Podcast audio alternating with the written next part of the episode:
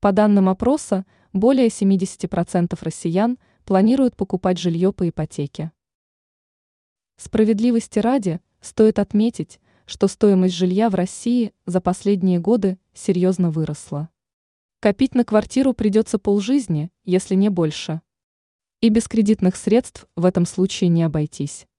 Однако обычная ипотека предоставляется в среднем под 15%, что очень серьезно давит на семейный бюджет.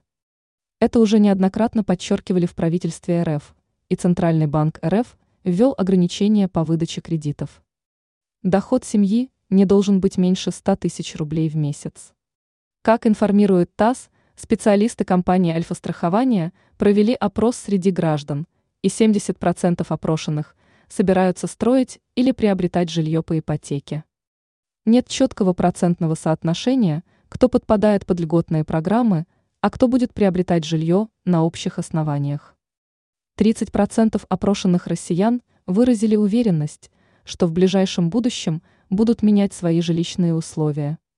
Но в целом большинство опрошенных будут использовать инструменты льготных ипотечных программ с государственной поддержкой.